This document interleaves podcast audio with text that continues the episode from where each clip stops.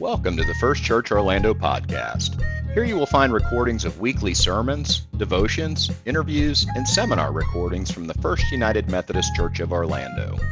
For more information about First Church Orlando, please visit our website at firstchurchorlando.org or follow us on Facebook, Instagram, and Twitter. Now, enjoy the podcast.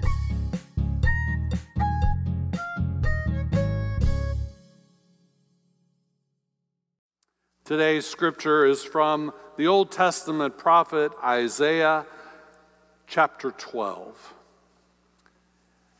You will say on that day, I thank you, Lord. Though you were angry with me, your anger turned away and you comforted me. God is indeed my salvation. I will trust and won't be afraid.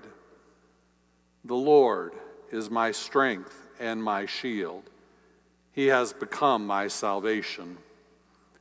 You will draw water with joy from the springs of salvation, and you will say on that day, Thank the Lord.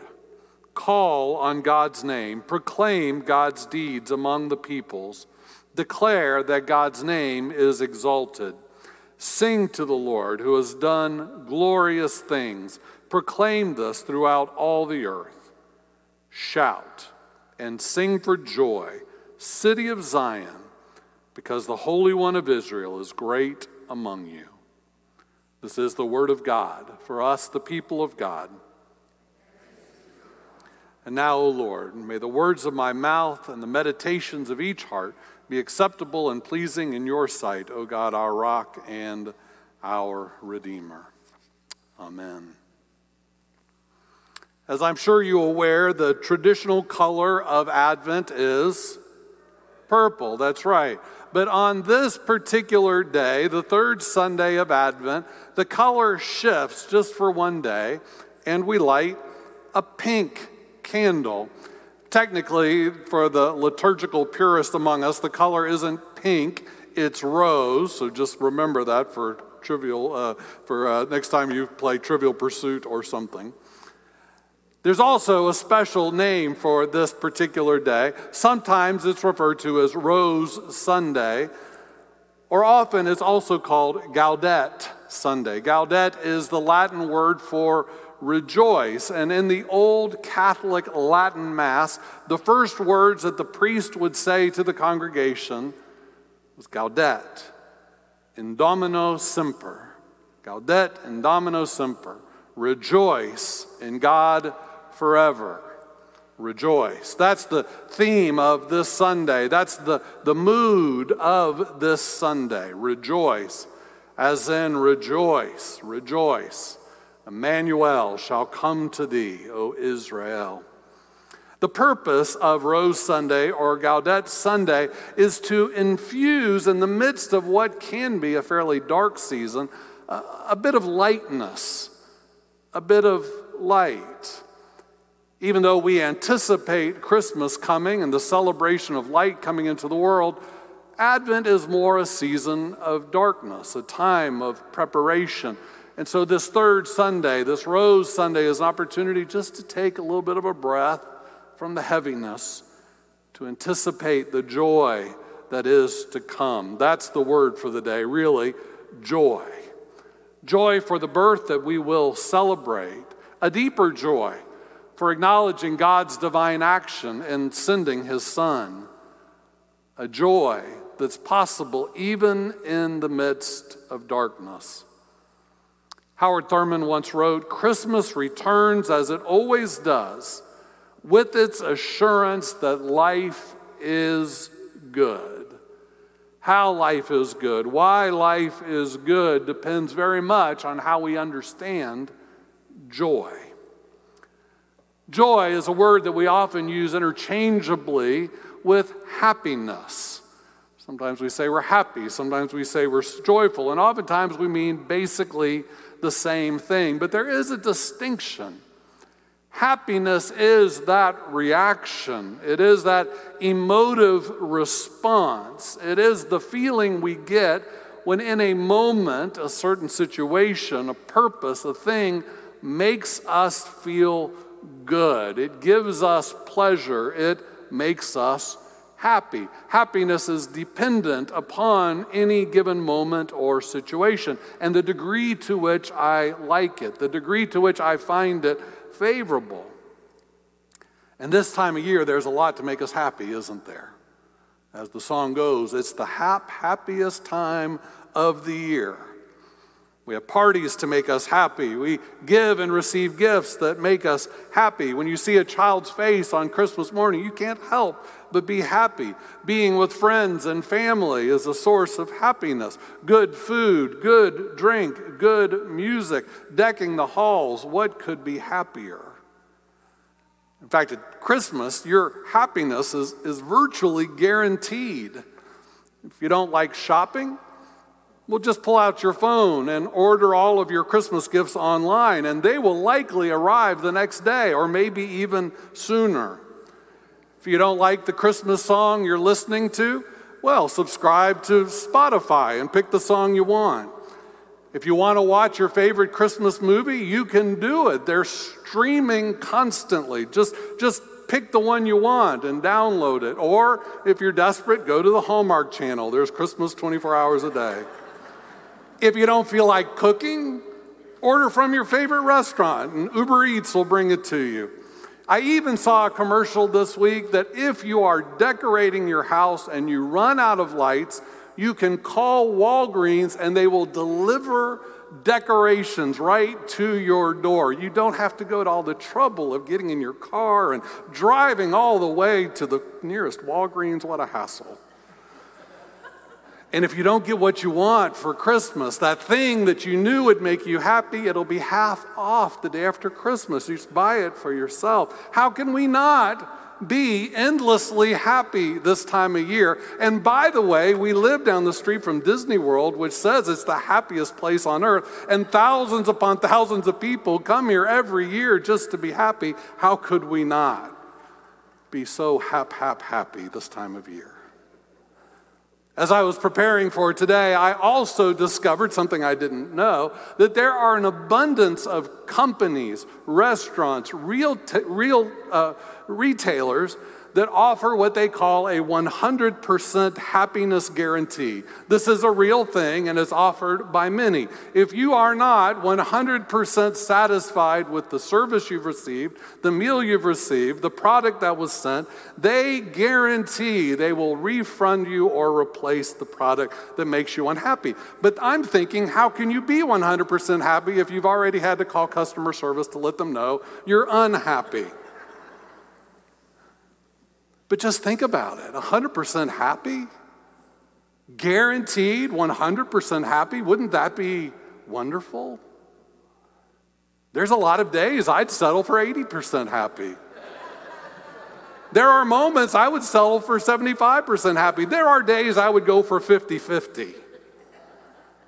100% happiness? Guaranteed. How wonderful. No more sickness, no more disappointment, no more sadness, no more waiting in line. If you ever have a bad day at work or an argument with your spouse, even if she's right and you're wrong, if you ever get stuck in traffic on I 4, if your favorite team ever loses, even if the other team was really better anyway, if you get that letter from the IRS, if you ever get bad news from the doctor, just call customer service and you get a full refund for that particular day. Wouldn't that be something? But life isn't like that, is it? I mean, there are moments that we're ecstatically happy. There are days that are filled with happiness, even seasons, but there are also days, moments, occasions, seasons that we aren't as happy. And as much as I think God delights in our happiness, as much as I believe God enjoys our happiness, is happy when we're happy, God never guaranteed 100% happiness in this life.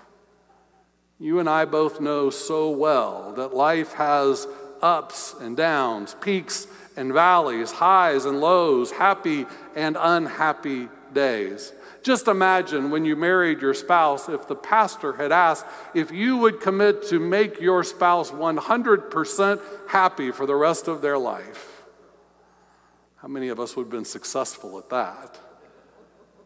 Instead, what most of us vow at our weddings is to love, honor, and cherish for better, for worse, for richer, for poorer, in sickness and in health, acknowledging that there will be much happiness, but there will be unhappiness as well. Let, let me tell you about happiness. Can I tell you about happiness for a moment? Happiness was this week when I discovered that Helen Kirst had made me a homemade coffee cake. And I have been happy every day eating it. Now, it says on the note that it's for the Rains family, but I know what she meant. and I'm enjoying as much of it as I can get away with. But here's the problem with each bite, sorrow approaches. My happiness will soon be ending. Soon, I mean, soon. When that coffee cake is gone. Sad days are in my near future. There is a difference between joy and happiness, and that doesn't mean happiness is a bad thing. Happiness is a wonderful thing. Both happy and joyful people laugh. Both happy and joyful people smile. Both happy and joyful people have fun and enjoy life. But happiness is dependent upon circumstance. Have you ever noticed how happy you can be one moment and unhappy the next? Certain foods make me happy, others not so much. Certain people make me happy, others, mm. There are certain conversations I enjoy and others I'd prefer to avoid. There are aspects of my job that I find delightful and other parts, mm, you know. Happiness. Happiness depends on circumstances, aligning with our particular desires, preferences, needs, and those vary from moment to moment. Joy is something else. Joy is deeper. Joy is something that can persist regardless of circumstances. Any given moment, I might be happy or unhappy, but I can be persistently joyful because joy is rooted in something much deeper. It's rooted in the belief, the promise that life is indeed good. Life is fundamentally, essentially, dependently, persistently good because God is good. A particular moment might not be so good. A season of my life might not be so good. A particular outcome might not be so good. But life is persistently good because God is good and God is real and God is present and God is always at work.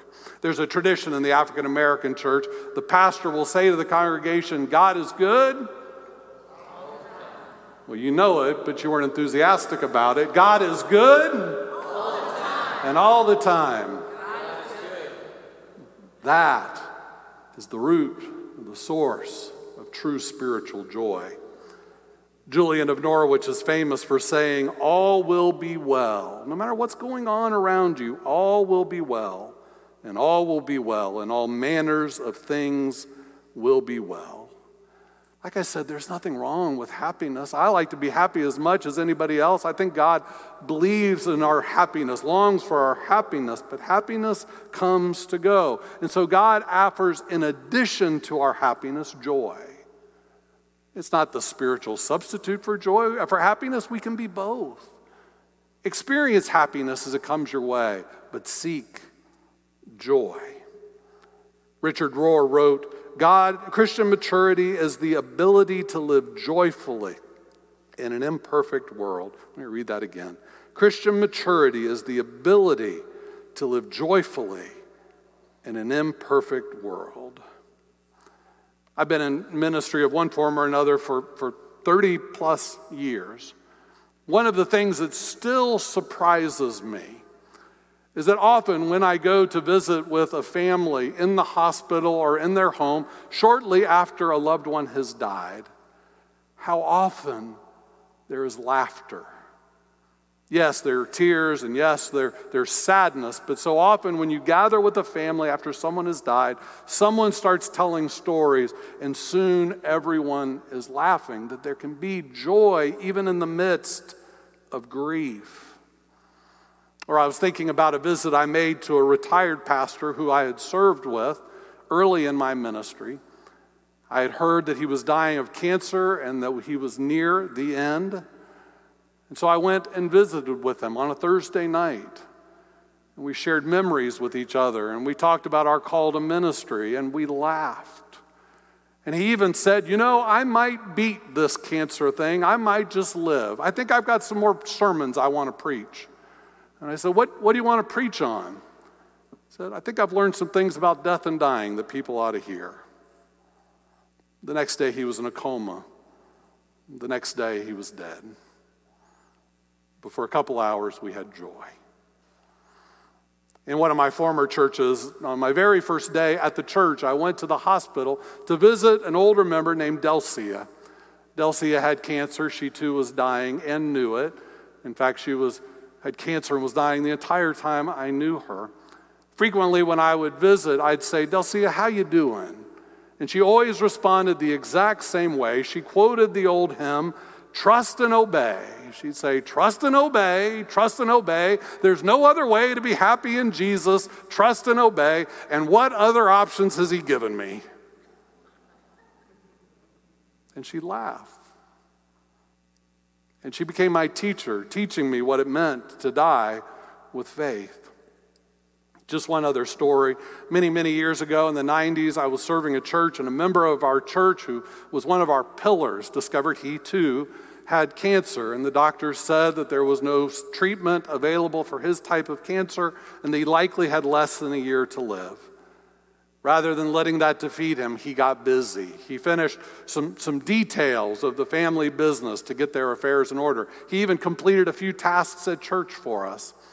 He walked his daughter down the aisle at her wedding. He attended his son's graduation from law school.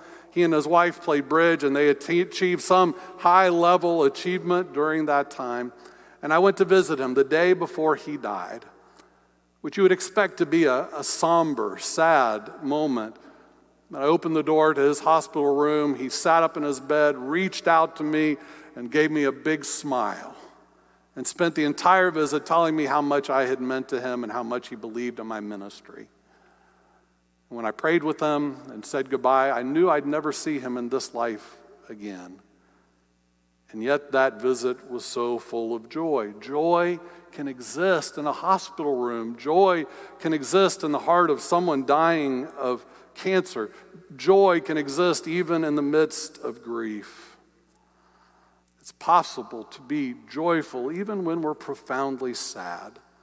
In fact, I've heard one of the, the clearest, surest signs of someone's relationship with God and their spiritual maturity is their ability to be joyful no matter what. Of course, we also know it's possible to be deeply religious without any joy in your heart at all. St. Teresa of Avila once said, From somber devotions and sour faced saints, good Lord, deliver us. Amen to that. joy, the source of joy, is rooted in the conviction that life is indeed good because God is good all the time. Earlier, I read to us from Isaiah chapter 12, which occurs fairly early in the book of Isaiah. In fact, the readings from the last two weeks have also come from this first part of the book of Isaiah. Isaiah warned the people, along with the other prophets, that doom was inevitable.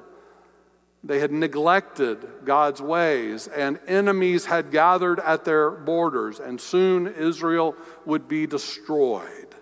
The people of God would be taken away to foreign lands as slaves.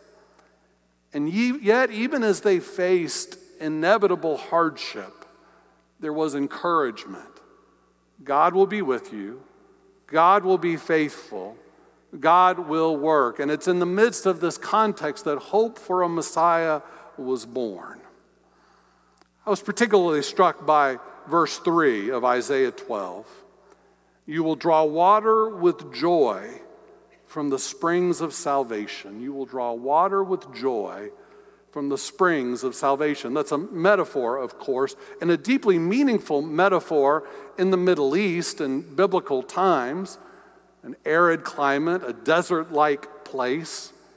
You can imagine the importance of a well or spring on a farm or in a village or on a road as someone traveled. Water, finding a well, could be salvation. And that word is significant. You will draw water with joy from the spring of salvation. So often we think of salvation so narrowly, ultimately about where I go when I die. But biblically, the word salvation is much deeper and much more rich. It's more holistic. It's more close to rescue or healing. When there is something broken in my life, God wants salvation for me. If my relationship with God is broken, if my relationship with people are broken, if my family is broken, my community is broken, God desires salvation, healing, fixing, rescuing. You will draw water with joy from the springs of salvation. Joy comes from knowing that God cares so deeply about my well being, my wholeness, my family, all things in my life. Even in bad times, it's trust that God is God and God is working. Father James Martin writes The secular mind sees joy and is an intense form of happiness or delight. The religious mind sees joy as intimately connected to belief in God grounded in the faith even in tough times, and nourished by the relationship with the divine. Joy is happiness in God. And for people of faith, especially during this season, the clearest expression of God's goodness and faithfulness is the incarnation, the birth, the life, the teaching, the death, the resurrection, the ascension of Jesus Christ. Isaiah 12, 6 says, Shout and sing for joy, city of Zion, because the Holy One of Israel is great among you. The Holy One of Israel is great among you. Isn't that what we say about this Jesus? That we will call him Emmanuel, God with us? Isn't that what the angels told the shepherds? I bring good news to you, wonderful, joyous news for all people. Your Savior is born today in David City. He is Christ the Lord. And isn't it what we sing this time of year? Joy to the world, the Lord has come. Joy to the world, joy to the world. The Lord has come. There is joy and happiness in his birth, but even more importantly, there's joy in knowing what he came to do and what he accomplished. As we also sing this time of year, no more let sin and sorrow grow, nor thorns infest the ground. He comes to make his blessings flow far as the curse is found. So, what's stealing your joy? What's robbing you of your joy? Maybe it's happiness. Maybe it's the pursuit of happiness that sometimes fails you. Maybe it's a need for a deeper joy of knowing who God is and who God wants to be in your life. Sometimes we theologically use words like sin and sorrow and curse to explain the human condition, to explain why there's suffering. But joy knows that God has acted, that the King has come, that the curse has been broken, and that God's love has been proven. No matter what you're enduring these days, no matter what's robbing you of your happiness or joy, draw with water from the springs of salvation. It's available to you and it will never run out. Draw water with joy from the spring of God's salvation. Let us pray. And so, Lord, we pray for those among us who are struggling to find joy in this season. Remind them of your presence in their life, O oh God. Remind them of your faithfulness. Remind us all of your goodness. It's in Jesus' name we pray. Amen.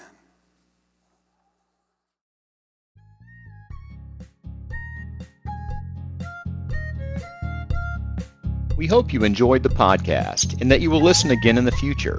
If you enjoyed today's message, we hope you'll subscribe to our podcast on your favorite platform and share it with others on social media. For more information about First Church Orlando, please visit our website at firstchurchorlando.org or follow us on Facebook, Instagram, and Twitter. If this podcast is a valuable resource to you, we invite you to give to this ministry by making a financial contribution at firstchurchorlando.org forward slash give. Now, may the Lord bless you and keep you. May the Lord make his face to shine upon you and be gracious unto you. May the Lord lift up his countenance upon you and give you peace.